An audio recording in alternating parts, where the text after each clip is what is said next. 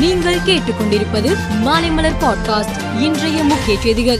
ஈரோடு கிழக்கு சட்டமன்ற தொகுதி இடைத்தேர்தலில் போட்டியிடும் காங்கிரஸ் கட்சியின் வேட்பாளர் இவி கே எஸ் இளங்கோவனுக்கு ஆதரவு தெரிவித்து.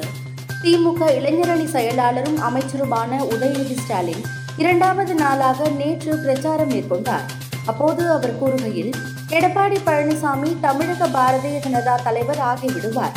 அதிமுகவை பாரதிய ஜனதாவை இணைத்து விடுவார். இவர்கள் எப்படி தமிழக மக்களின் உரிமைகளுக்காக குரல் கொடுப்பார்கள் என்றார். ரயிலில் பயணம் செய்யும் பயணிகள் குழந்தைகளிடம் பாலியல் சீண்டல்களில் ஈடுபட்டாலோ அல்லது ரயில்வே பெண் ஊழியர்களிடம் தவறாக நடக்க முயன்றாலோ அவர்கள் மீது குண்டர் தடுப்பு சட்டம் பாயும் என்று ரயில்வே கூடுதல் டிஜிபி எச்சரிக்கை விடுத்துள்ளார்.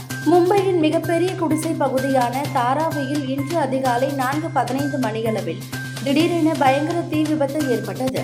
இதில் தாராவியின் கமலா நகர் மற்றும் ஷாஹூ நகர் பகுதிகளில் உள்ள இருபத்தி ஐந்துக்கும் மேற்பட்ட குடிசைகள் எரிந்து சாம்பலாகின.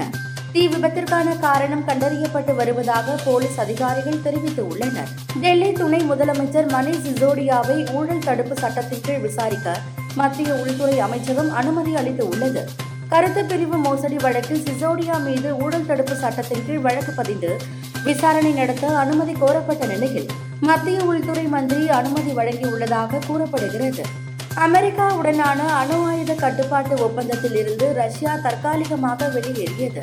அணு ஆயுதங்களை கட்டுப்படுத்தும் அமெரிக்காவுடனான ஒப்பந்தத்தில் பங்கேற்பதை ரஷ்யா தற்காலிகமாக நிறுத்தி வைப்பதாக ரஷ்ய அதிபர் விளாடிமிர் புதின் நேற்று பாராளுமன்றத்தில் பேசினார். போலந்து சென்ற அமெரிக்க அதிபர் ஜோ பைடன் தலைநகர் வார்ஷாவில் செய்தியாளர்களை சந்தித்தார்.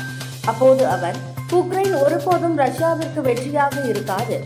குண்டுகள் விழ ஆரம்பித்து ஒரு வருடம் கழித்து ரஷ்ய டாங்கிகள் உருள ஆரம்பிக்கின்றன.